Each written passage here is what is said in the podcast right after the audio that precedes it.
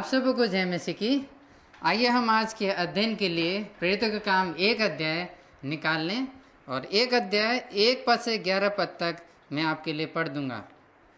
हे थियोपुलुस मैंने पहले वृत्तांत में उन सब बातों को लिखा जिन्हें यीशु ने आराम से उस दिन तक किया और सिखाया, जब तक कि वो पवित्र आत्मा के द्वारा अपने चुने हुए प्रेरितों को आज्ञा देने के पश्चात ऊपर न उठा लिया गया।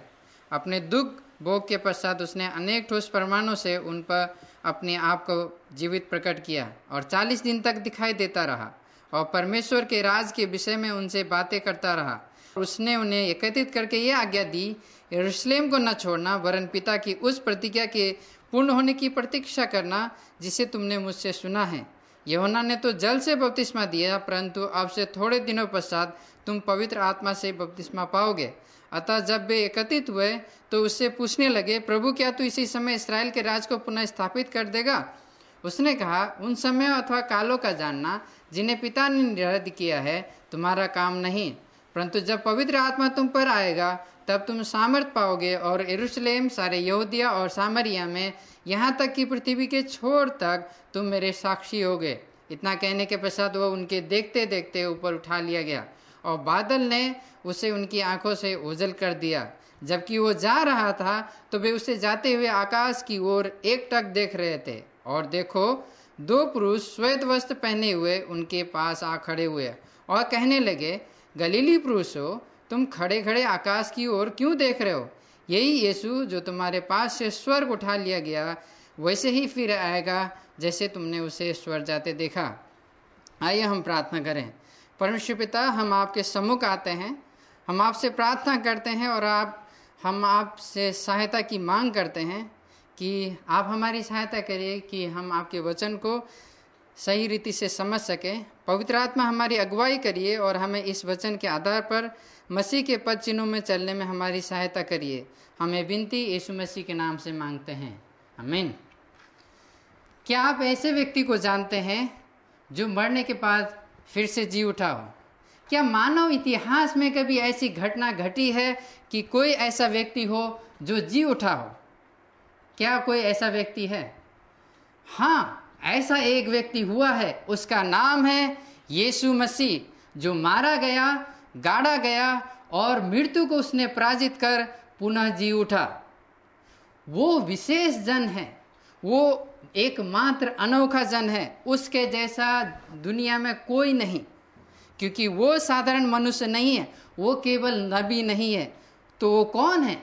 वो है परमेश्वर, वो है राजाओं का राजा। वो हमारा उद्धार करता है, जिस पर विश्वास करने से हमें अनंत जीवन मिलता है। जिसके बारे में हमने पिछले कुछ सप्ताह में उसके यरूशलेम में विजय प्रवेश और उसके क्रूज पर बलिदान और तीसरे दिन उसके पुनरुत्थान के बारे में अध्ययन किया था और पिछले सप्ताह हमने उसके महान आदेश के बारे में अध्ययन किया था। आज के खंड में हम यीशु के स्वर्गारोहण के बारे में देखेंगे। हमने पिछले संदेश में देखा था कि यीशु ने कहा, मैं युग के अंत तक तुम्हारे साथ हूँ। और आज के खंड में हम पाते हैं कि उसने अपना आत्मा दिया है, जो सदैव हमारे साथ में रहता है। तो हम इस खंड से देखेंगे, इससे पहले कि यीशु स्वर्ग जाए उसने अपने चेलों को कुछ आज्ञा दी। एक मुख्य बात जो आज हम देखेंगे वो ये है, मसीहों को पवित्र आत्मा की सामर्थ्य से यीशु के गवाह बनना है। मसीहों को पवित्र आत्मा की सामर्थ्य से यीशु के गवाह बनना है। इनमें हम तीन बिंदु में देखेंगे। पहली बात, एक पद से लेकर तीन पद तक, क्यों मसीह लोग यीशु के गवाह बनेंगे? क्योंकि यीशु ने मृत्यु को पराजित कर हमें जीवित आशा दी है। पहली बात। और दूसरी बात, चार पद से लेकर आठ पद तक, क्योंकि यीशु ने हमें उसके साक्षी ठहरने के लिए पवित्र आत्मा की सामर्थ दिया है। चार पद से आठ पद तक। और तीसरी बात, नौ पद से ग्यारह पद तक, क्योंकि यीशु हमें पुनः लेने के लिए वापस अपनी महिमा में आएगा। आइए हम पहले बिंदु से आरंभ करें। पहले एक से लेकर तीन पद तक, लुका लुका इस पुस्तक का लेखक है, वो थियोपुलुस नामक व्यक्ति को लिख रहा है और वो एक से लेकर तीन पद तक अपने पहले वृतांत से इस खंड को जोड़ रहा है। इसीलिए यहाँ पे लुका कह रहा है अपने श्रोता से, जो कि थियोपुलुस नामक एक व्यक्ति है, उससे कह रहा है, हे थियुफिलुस, मैंने पहले वृत्तांत में उन बातों को लिखा जिन्हें यीशु ने आरंभ से उस दिन तक किया और सिखाया। लुका जब थियुफिलुस को पहले वृतांत के बारे में बात कर रहा है, बता रहा है तो अपने पहले पुस्तक लुका के सुसमाचार के बारे में वो बात कर रहा है। और यहाँ पे लुका क्या कह रहा है, देखिए वो पहले पद से तीन पद में वो कह रहा है, अपने पहले पुस्तक से यीशु के कार्य और शिक्षा का सारांश प्रस्तुत कर रहा है। जब हम लुका का सुसमाचार पढ़ते हैं तो वहाँ पे यीशु के कार्य और शिक्षाओं को पढ़ने के लिए पाते हैं। जैसे उदाहरण के लिए हम कुछ घटनाओं को हम वर्णन कर सकते हैं। यीशु ने रोगियों को चंगा किया, यीशु ने दुष्टात्मा को निकाला, यीशु ने पाप समा किया, यीशु ने आदि को शांत किया, यीशु ने पाँच हज़ार को खिलाया और अन्य कार्य भी यीशु ने इसी तरीके से किया। और यीशु ने क्या शिक्षा दी? यीशु के एक मुख्य शिक्षा थी कि परमेश्वर का राज निकट है। परमेश्वर का राज आ गया है, इसलिए पश्चाताप करो और सुसमाचार पर विश्वास करो। पद दो में लूका बताता है, यीशु ने ये सब कार्य कब तक किया? देखिए, दूसरे पद में, मेरे साथ, जब तक कि वो पवित्र आत्मा के द्वारा अपने चुने हुए प्रेरितों को आज्ञा देने के पश्चात ऊपर न उठा लिया गया है। लुका यहाँ पे यीशु के स्वर्गारोहण के बारे में कह रहा है कि जब तक यीशु स्वर्गारोहित, यीशु स्वर्ग में नहीं चला गया, तब तक उसने अपने प्रेरितों को आज्ञा देता रहा। अर्थात यीशु मसीह पिता के द्वारा दिए गए कार्य को पूर्ण रीति से कर रहे हैं। ये सब कार्य यीशु, देखिए यहाँ पे दो पद में कहता है, वो पवित्र आत्मा के द्वारा कर रहे हैं। हम त्रिएक परमेश्वर के कार्य को हमारे उद्धार में देख पाते हैं। और ये लूका यहाँ पे यीशु के बारे में कह रहा है कि उसने जी उठने के बाद चालीस दिन तक किस रीति से लोगों पर अपने आप को प्रकट किया? देखिए, तीसरे पद में लूका कहता है, यीशु ने अपने दुख भोग के पश्चात उसने अनेक ठोस प्रमाणों से उन पर अपने आप को जीवित प्रकट किया और चालीस दिन तक दिखाई देता रहा और परमेश्वर के राज के विषय में उनसे बातें करता रहा। तो यीशु जब जीवित हुआ तो वो चालीस दिन तक संसार में था। चालीस दिन तक वो अपने चेलों के साथ में था। और क्या कर रहा था? परमेश्वर के राज्य के विषय में उनसे बात कर रहा था। ये वास्तविक घटना है। लुका कह रहा है, भैया, ये वास्तविक घटना है। ये एक दिन की घटना नहीं है। यीशु ने चालीस दिन तक अपने आप को प्रकट किया कि वो जीवित है। इसलिए ये मन गणत कहानी नहीं है। ये मन गणत बात नहीं है। किसी ने ये बनाया नहीं है। ऐतिहासिक रूप से तथ्य है। यीशु ने जी उठने के बाद उसने विभिन्न ठोस प्रमाणों के द्वारा अपने आप को प्रकट किया। ये अद्भुत बात है। जब यीशु मसीह के जी उठने को हम देखते हैं तो हम एक विशेष आशा को प्राप्त करते हैं, एक जीवित आशा। जब वो जी उठा तो हम भी उसके साथ एक दिन जी उठेंगे। ये जीवित आशा के कारण ये हमें आनंदित करती है। यीशु ने केवल उनको एक झलक नहीं दिया कि मानो कि लगा कि उनको कि वो जीव उठा है, लेकिन उसने अनेक बार बार बार उसने स्वयं को प्रकट किया। हम उसके कई उदाहरण को देख सकते हैं वचन में, सुसमाचारों में। जैसे कि इमाउस के मार्ग में जा रहे चेले पर यीशु ने अपने आप को प्रकट किया। जब वो लोग जा रहे थे और उनके, उनको रास्ते में उसने संपूर्ण पवित्र सास से दिखाया कि यीशु मसीह का जी उठना आवश्यक था, ये संपूर्ण पवित्र सास बताता है। और हो सकता है, ऐसा लगता है कि यीशु ने भजन सोलह के दस से दिखाया हो, जहाँ परमेश्वर का वचन कहता है कि परमेश्वर अपने पवित्र जन को सड़ने नहीं देगा। हो सकता है यीशु ने ये सब बताया हो, केवल इतना ही नहीं। जब थोमा यीशु के जी उठने के ऊपर विश्वास नहीं करता है तो यीशु पुनः उन पर प्रकट होता है और यीशु थोमा को अपने पास बुलाता है, वो दिखाता है कि वो जी उठा है। तिब्रियास के झील पर हम देखते हैं कि जहाँ पे पत्र सब कुछ छोड़ छाड़ के फिर से वो काम करने चला जाता है, यीशु को भूल के। तो यीशु उन उन पर अपने आप को प्रकट करता है। और यीशु ने उनके साथ में भोजन किया, हम देखते हैं। तो यीशु के जी उठने के प्रमाण एकदम सटीक हैं। उसमें कोई संदेह की बात नहीं ये उसके जी उठने का प्रमाण है। और ये हम मसीहों के लिए अत्यंत ही आनंद की बात है। और तीन पद के दूसरे हिस्से में पाते हैं कि यीशु ने जब जी उठा तो चालीस दिन तक क्या कर रहा है? यीशु मसीह परमेश्वर के राज्य के बारे में शिक्षा दे रहा है। और ये यीशु का मुख्य कार्य था। पश्चाताप करो, सुसमाचार पर विश्वास करो। किससे पश्चाताप करो? अपने पापों से पश्चाताप करो। क्योंकि हम सब पापी हैं और हम सब परमेश्वर के विरोध में जीवन जी रहे हैं। और यीशु मसीह कह रहा है परमेश्वर ने तुम्हें मौका दिया है, पश्चाताप करो और सुसमाचार पर विश्वास करो। ये बातें यीशु मसीह के जी उठने के अद्भुत प्रमाण है और पूरे मानव इतिहास में जैसे हमने बात किया, कोई दूसरा व्यक्ति नहीं हुआ जो जी उठा हो। और ये हमें बड़ी आशा देता है, ये हमें पुनरुत्थान की आशा प्रदान करता है। उसने मृत्यु को हरा दिया, उसने मृत्यु के डंग को खत्म कर दिया।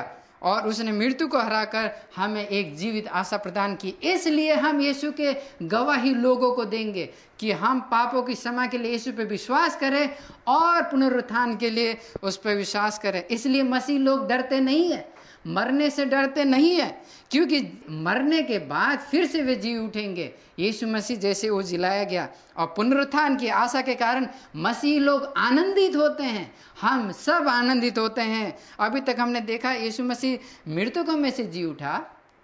एक से तीन पद तक उसने अपने आप को ठोस प्रमाण के साथ में उन पर प्रकट किया और हम आगे देखते हैं, जब यीशु मसीह ने स्वयं को जी उठने के बाद चेलों पर प्रकट किया तो उसने चेलों को क्या आज्ञा दी? यीशु मसीह के पास चेलों के लिए एक विशेष कार्य है। यदि यीशु मसीह ने उनको एक आशा दे दी है तो उसके पास कोई विशेष कार्य भी है। जिसको आशा मिला है, उससे परमेश्वर क्या चाहता है कि वे लोग करें? ये दूसरी बात हम पद चार से आठ तक देखेंगे, जो जो ये बात है, क्योंकि लोगों के पास, मसीहों के पास, जब हमें पुनरुत्थान की आशा दे दी गई है तो अब हम शांति से नहीं बैठेंगे। लेकिन हम यीशु के बारे में लोगों को बताएँगे, ये हम कार्य कैसे करेंगे, जिसको हम दूसरे खंड में पाते हैं। हम मसीह की गवाही कैसे देने पाएँगे? हम इस कारण से करने पाएँगे, क्योंकि यीशु ने हमें उसके साक्षी ठहरने के लिए पवित्र आत्मा की सामर्थ दी है, जो पद चार से आठ में हम पाते हैं। पद चार में, यहाँ पर हम देखते हैं कि यीशु जी उठने के पश्चात अपने चेलों को आगे देते हैं। वो कहते हैं, यरूशलेम को ना छोड़ना, वरन पिता की उस प्रतिज्ञा को पूरी होने की प्रतीक्षा करना। अर्थात यीशु जब कह रहे हैं प्रतिज्ञा पूरी होने की प्रतीक्षा करना, अर्थात वो जो प्रतिज्ञा परमेश्वर ने किया था, वो पूरा होने वाला है। यीशु अगले पद में चेलों को यरूशलेम में ठहरने के कारण को बता रहे हैं। अगले पाँचवें पद में देखते हैं, आइए मेरे साथ पाँचवें पद में। यीशु कहते हैं, योहन्ना ने तो तुम्हें जल से बपतिस्मा दिया, परंतु अब थोड़े दिनों पश्चात तुम पवित्र आत्मा से बपतिस्मा पाओगे। यहाँ पे यीशु इस बात का उत्तर दे रहे हैं, चेले को यरूशलेम में क्यों ठहरना है? यहाँ पर यीशु मसीह कह रहे हैं, जब तुम यरूशलेम में रहोगे, तब तुम पवित्र आत्मा से बपतिस्मा पाओगे, जिसके बारे में हम पुराने नियम में भी देखते हैं और जिसके बारे में यहुन्ना ने भी साक्षी दिया था। यहुन्ना ने मरकुस के एक आठ में कहा था, मैंने तो तुम्हें पानी से बपतिस्मा दिया है, परंतु वो जो मेरे बाद आता है, वो पवित्र आत्मा से बपतिस्मा देगा। इस बात को यीशु पुनः स्मरण दिला रहे हैं। याद है कि उन्होंने ऐसा ऐसा कहा था, वो अब पूरा होने वाला है। परमेश्वर की ये पहले से पूर्वकालीन योजना थी कि वो अपने लोगों को पवित्र आत्मा दे। हम अगर उदाहरण को देखें क्यों हमें पवित्र आत्मा की आवश्यकता है? क्योंकि हम बार बार अपने पाप में लौट जाते हैं। क्योंकि बार बार हम परमेश्वर की आज्ञा का उल्लंघन कर अपने लिए जीवन जीने लगते हैं। क्योंकि हम निर्बल हैं, जो कार्य परमेश्वर ने हमें दिया है, वो हम कार्य नहीं करने पाते हैं, क्योंकि हम उसकी महिमा के लिए जीने नहीं पाते हैं। इसलिए परमेश्वर अपनी आत्मा को हमें देता है। जब हम चेलों को देखते हैं, उनके ऊपर कठिन समय आया तो वे छोड़ कर यीशु को छोड़ के भाग गए, क्योंकि वे निर्बल हैं। क्योंकि पवित्र आत्मा के बिना वे अयोग्य थे इस कार्य को करने के लिए। इसलिए वे पुनः अपने पुराने कार्य में लौट जाते हैं। जब यीशु पवित्र आत्मा की प्रतिज्ञा कर रहे हैं तो ये इस बात का चिन्ह था कि उद्धार करने के लिए मसीहा आ गए और हमें पता है वो मसीहा यीशु मसीह है। उसने नए राज का आरंभ कर दिया है। उसने पवित्र आत्मा देने के द्वारा नए युग का आरंभ कर दिया है।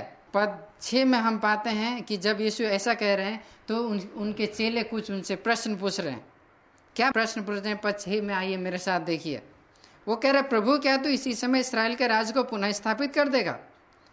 इस पद में हम पाते हैं कि चेले यीशु से अंतिम बार मिल रहे हैं और यीशु पिता के पास जाने वाले हैं। ऐसे समय में चेले बहुत ही अजीब सा, बहुत ही विचित्र प्रश्न पूछ रहे हैं। क्या कह रहे हैं? प्रभु, क्या तू इस, इसी समय इसराइल के राज्य को स्थापित कर देगा? वे सोच रहे हैं कि यीशु ने पवित्र आत्मा की प्रतिज्ञा की कि अब तो इसराइल का स्थापना हो जाएगा, रोमी राज खत्म हो जाएगा, हमारा छुटकारा हो जाएगा। उनको ऐसा लग रहा है कि रोमी राज के बंधुआई से उन्हें छुटकारा मिल जाएगा। वो सोच रहे हैं, अपने मन में हमारे अच्छे दिन आने वाले हैं। हमें ऐसा लगता है कि उनकी, उनका ध्यान केवल भौतिक बातों में वे पवित्र आत्मा के पाने के सही अर्थ को नहीं समझ पा रहे, पवित्र आत्मा की बपतिस्मा को सही रीति से नहीं समझ पा रहे। वे परमेश्वर की योजना को नहीं देख पा रहे हैं कि परमेश्वर की योजना है कि वे शैतान के राज से शैतान के बंधुआई से छुड़ाए जाएँ। लेकिन वे इस बात को यहाँ पे नहीं समझ पा रहे हैं। लेकिन वे सोच रहे क्या प्रभु, तू इसराइल के राज को पुनः स्थापित कर देगा? पद सात में हम पाते हैं। यीशु उनके प्रश्न का उत्तर देते हैं। यीशु मसीह क्या कहते हैं? देखिए, पद सात में। यीशु मसीह कहते हैं, उन समय और अथवा कालों का जानना, जिन्हें पिता ने निर्धारित किया, तुम्हारा काम नहीं है। अर्थात यीशु मसीह कह रहे परमेश्वर अपने कार्य को कर रहा है। तुम्हें चिंतित नहीं होना है। परमेश्वर दिखा रहा है, परमेश्वर दिखा रहा है कि परमेश्वर का राज केवल इसराइल और यहूदी तक सीमित नहीं है।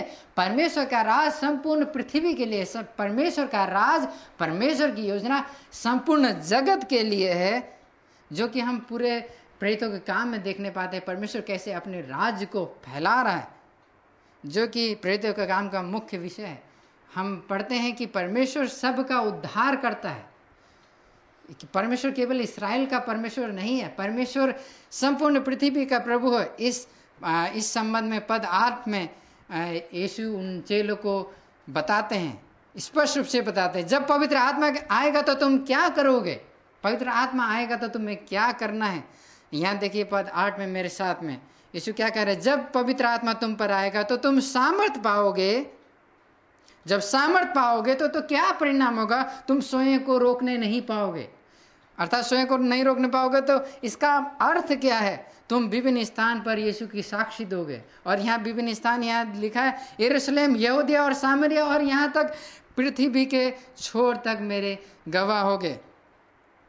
यीशु मसीह के साथ में रहने का चेलों को अनुभव था। यीशु मसीह के साथ में वे लोग साढ़े तीन साल रहे थे। यीशु मसीह जब जी उठे, तब भी वे चालीस दिन तक यीशु के साथ में रहते और परमेश्वर उनको विशेष कार्य के लिए तैयार कर रहा था। और यहाँ पे यीशु मसीह कह रहा है कि तुम पवित्र आत्मा पाओगे। जब पवित्र आत्मा पाओगे तो तुम क्या करोगे? यरूशलेम, यहूदिया और सामरिया में तुम मेरे गवाह होगे। और हम पेंतिकुस के दिन हम ये देखने पाते हैं, जिसके बारे में वर्णन काम दो अध्याय में पेंतिकुस के दिन उस परमेश्वर के द्वारा की गई प्रतिज्ञा पूरी हो रही है और पवित्र आत्मा उन पर उतरता है। और ये एक ऐतिहासिक घटना है। तब प्रेरितों ने क्या किया? जब उनको, उनके ऊपर पवित्र आत्मा आया, हम प्रेरितों के काम में देखते हैं, उन लोगों ने साक्षी देना आरंभ किया। उनका एक संदेश था, एक गवाही थी, एक साक्षी थी। उनका संदेश क्या था? हम सब पापी हैं। हम सब परमेश्वर के क्रोध के अधीन है। इसलिए पाप से पश्चाताप करो और उद्धार के लिए यीशु मसीह पर विश्वास करो, जो अपने मृत्यु से जी उठा है जिसने अपने पुनरुत्थान को प्राप्त किया है। ये नए चेले थे। वही चेले उनके जीवन को नया देखते हैं हम। वे चेले पहले तो डर और भय के मारे भाग गए थे। वे ये लोग तो डरपोक थे। लेकिन प्रेरितों के काम में हम पाते हैं कि वे बिना डर और भय के सब लोगों पर यीशु की गवाही देते हैं। ऐसा क्या हुआ है कि ये लोग डर नहीं रहे और यहाँ तक कि वे मरने के लिए तैयार और हम जानते हैं कि उन लोगों ने अपनी कीमत चुकाई, अपने जान को दिया इस गवाही को देने के लिए। अगर ये मन गड़ंद होता तो वे क्यों जान को देते? क्योंकि ये लोग उस व्यक्ति को जानते थे जो मारा गया हमारे पापों के लिए, जो गाड़ा गया और फिर तीसरे दिन जी उठा। और उसके पुनरुत्थान पर, उस पर विश्वास करने के द्वारा हमें नई आशा मिलती है। और वो यीशु मसीह न केवल जी उठा, वो स्वर्ग पर विराजमान है और यीशु के पुनरुत्थान की बात से चले इतने अधिक आनंदित हैं, वे कुछ भी कीमत चुकाने के लिए तैयार है, उनको याद है। उनको यीशु की वो बात याद है। यीशु मसीह ने कहा था, उनसे मत डरो जो तुम्हारे शरीर को घात करते हैं, लेकिन उससे डरो जो तुम्हारे आत्मा और शरीर दोनों को नरक में नाश कर सकता था। इस कारण से वे आनंद के मारे स्वयं को रोक नहीं पा रहे थे। वे यीशु की गवाही देने के लिए प्रत्येक स्थान और प्रत्येक जगह और प्रत्येक जन के पास जा रहे थे। हम चेलों के द्वारा सुसमाचार प्रचार के बाद में देखते हैं कि वे सुसमाचार देने के लिए, यीशु की गवाही देने के लिए हर जगह जाते हैं, महायाजकों के पास जाते हैं। जब महायाजक उनको रोकते हैं तो प्रेरित काम चार के बीच में हम पाते हैं तो चेले लोग क्या कहते हैं?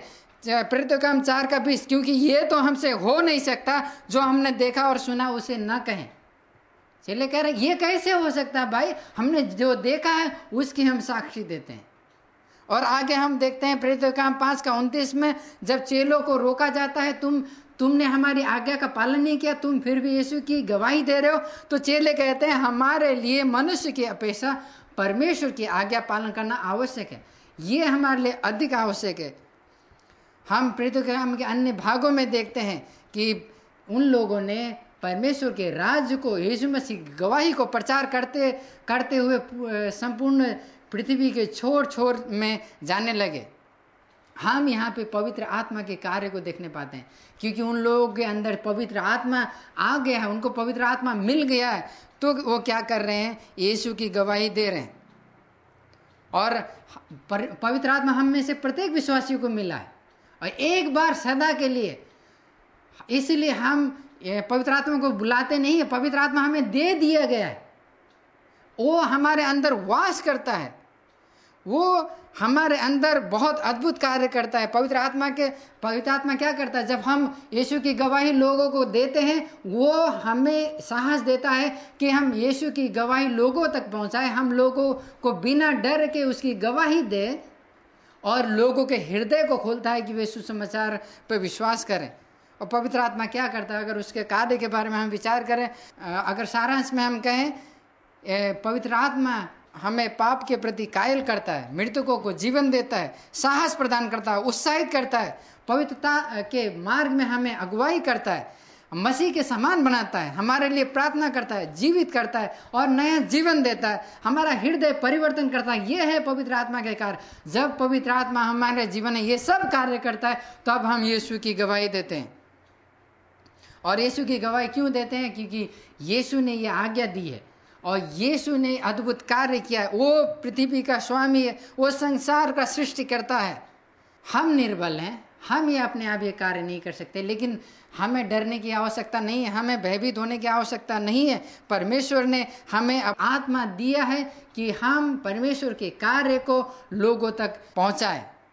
यीशु की गवाही दे। और कलिसिया इतिहास को अगर हम उठा के देखें, बहुत से विश्वासियों ने, बहुत से लोगों ने कलिसिया ने इस गवाही को देने के लिए, यीशु के प्रचार को करने के लिए अपनी जान को गवाया। और ये करने के लिए वे तैयार हुए, क्योंकि उनके अंदर पवित्र आत्मा का कार्य था। पवित्र आत्मा ने उन्हें सामर प्रदान किया था। लोग मरने से बहुत डरते हैं, लेकिन जब पवित्र आत्मा आ जाता है तो हमें परमेश्वर के कार्य करने के लिए, किसी भी कीमत को चुकाने के लिए हमें कोई नहीं रोक सकता। हमने अभी तक देखा कि ये सब कार्य क्यों करने पाएँगे? क्योंकि पवित्र आत्मा की सामर्थ्य हमें दी गई है।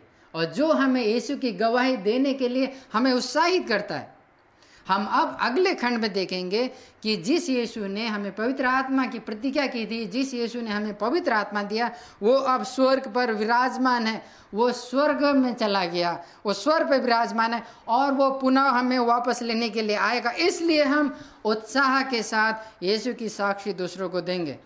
और हम जो लोग उस पर विश्वास करते हैं, उसके आगमन को देखने पाएँगे।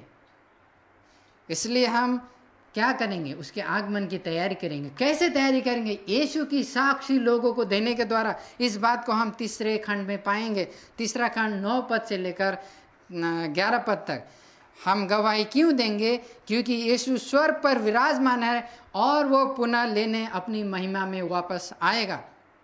लुका पद नौ में यीशु के द्वारा साक्षी देने की आज्ञा के बारे में बताने के बाद वो आगे की घटना का वर्णन कर रहा है। वो क्या कह रहा है? लुका कह रहा है नौ पद, में इतना कहने के पश्चात वो उनके देखते देखते ऊपर उठा लिया गया। यीशु ऊपर उठा लिया गया और बादल ने उनकी आँखों से यीशु को ओझल कर दिया। यीशु स्वर्ग चला गया। यीशु परमेश्वर है, इसलिए वो स्वर्ग चला गया। जब यीशु ने चेलों को स्पष्टता से आज्ञा दे दी, यीशु ने उनको कार्य बता दिया और उसने अपने आप को पूर्ण रीति से प्रकट कर दिया, तब वो महिमा में उठा लिया गया, वो स्वर्ग चला गया। ये दिखाता है, यीशु का स्वर्ग जाना दिखाता है कि यीशु ने उद्धार के कार्य को पूरा कर दिया। अब वो स्वर्ग पे विराजमान है और ये बात दिखाता है, यीशु मसीह साधारण जन नहीं है, जैसा संसार के लोग सोचते हैं। यीशु मसीह केवल गुरुजी नहीं है, यीशु मसीह केवल नबी नहीं है, लेकिन यीशु मसीह प्रभुओं का प्रभु है, राजाओं का राजा है।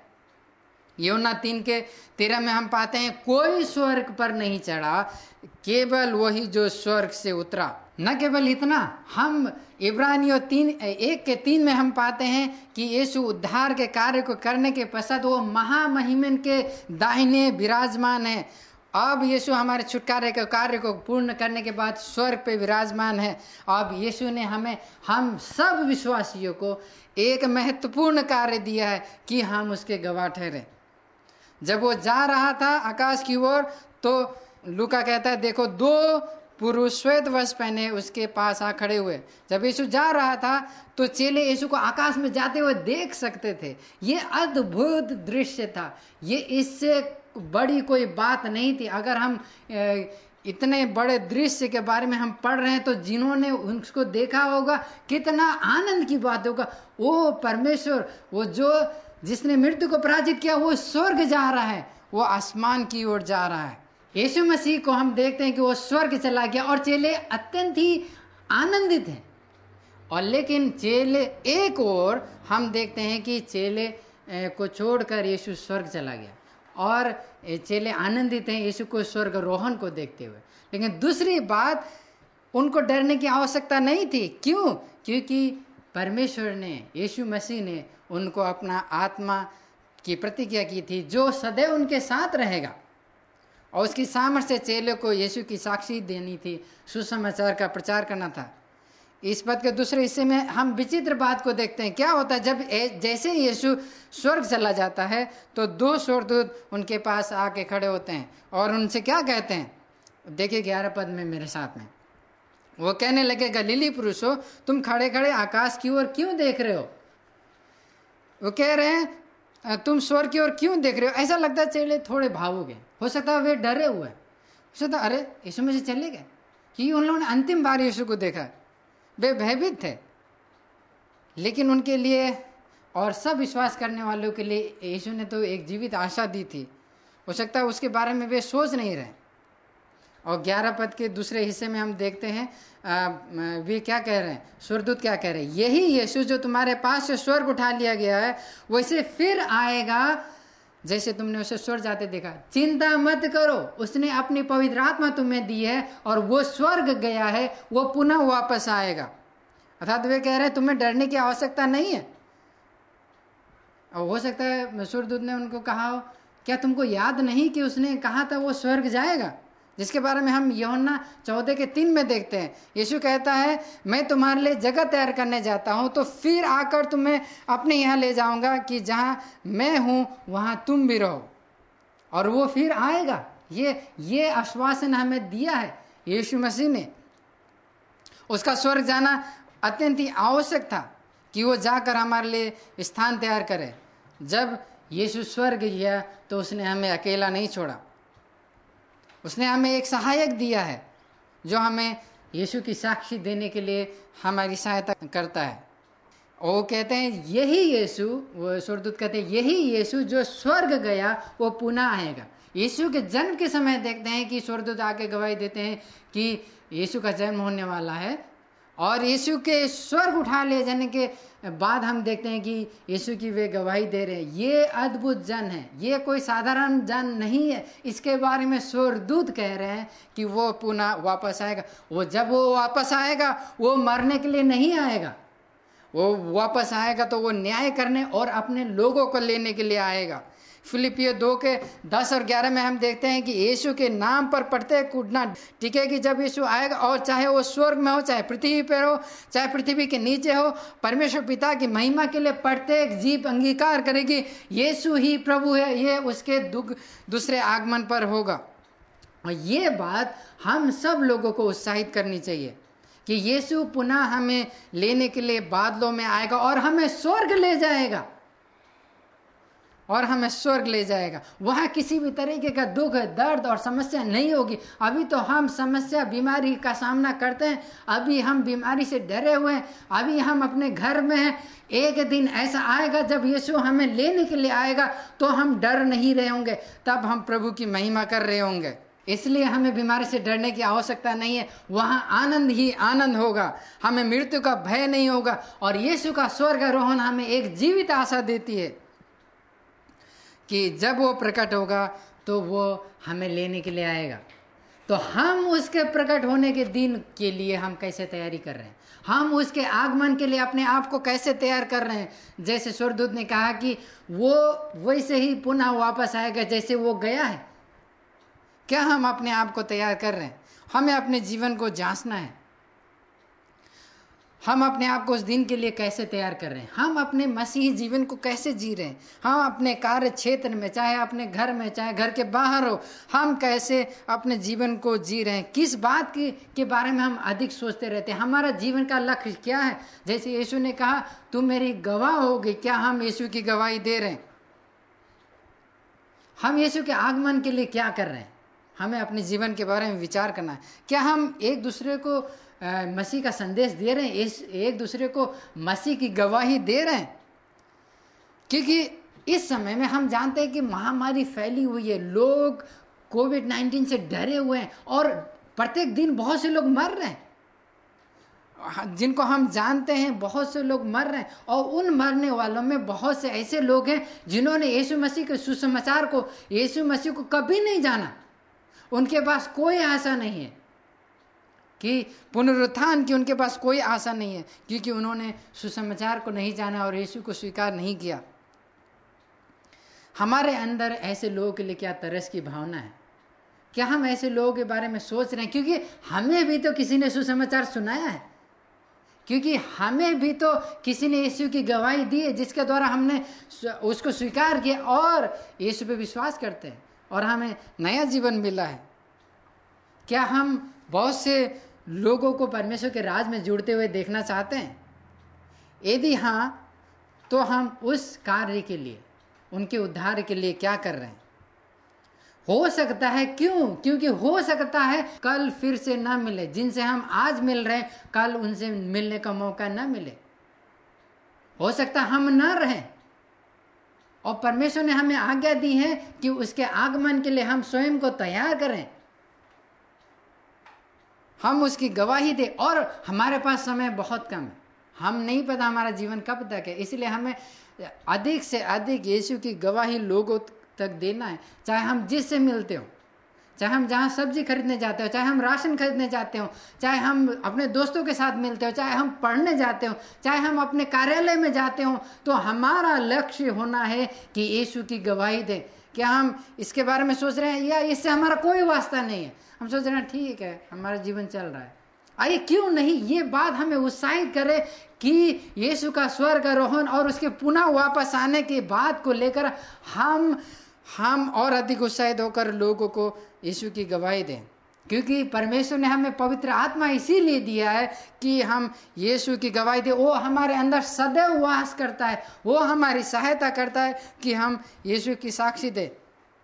इस कारण हमें अवश्य ही यीशु की साक्षी देना है। हम बिना उसकी साक्षी दिए रह नहीं सकते। यदि हमने सच में परमेश्वर को जाना है। यदि हम सच में अपने आप को मसीह कहते हैं तो हम यदि अपने आप को मसीह कहते हैं तो हम अपने आप को नहीं रोक सकते हैं। और हमें इस बात से उत्साहित होना चाहिए। हम इस बात के लिए हमें मौका ढूंढना चाहिए कि हम जब जब मौका मिले, हो सकता है कल हमें उससे मिलने का मौका ना मिले। आइए हम सुसमाचार सुनाए। वो प्रत्युत्तर करे या ना करे, लेकिन हमारा उद्देश्य है कि वे लोग यीशु के बारे में जाने। क्योंकि पवित्र आत्मा हमारी सहायता करेगा और हम यीशु के जीवन के द्वारा, यीशु के पुनरुत्थान के द्वारा उत्साहित होकर यीशु की गवाही देंगे। इस कारण हम यीशु की गवाही लोगों को अवश्य ही देंगे। यदि आप इस यीशु को नहीं जानते हैं तो हमारा आग्रह आपसे है कृपया इस यीशु को अवश्य जाने और अपने पापों से उद्धार प्राप्त करें। आइए हम प्रार्थना करें। परमेश्वर पिता, हम आपके वचन के लिए धन्यवाद देते हैं, जिसने हमें यीशु के सुसमाचार सुनाने के लिए हमें स्मरण दिलाया। परमेश्वर पिता, हमारे अंदर दूसरे के उद्धार के लिए तरस की भावना दीजिए प्रभु, जिससे हम बहुत से लोगों को यीशु की गवाही दे सकें कि वे पुनरुत्थान की आशा को प्राप्त करें। पवित्र आत्मा हमें यीशु की गवाही देने के लिए और अधिक सामर्थ्य प्रदान करे प्रभु। हम ये प्रार्थना यीशु मसीह के नाम से मांगते हैं। आमीन।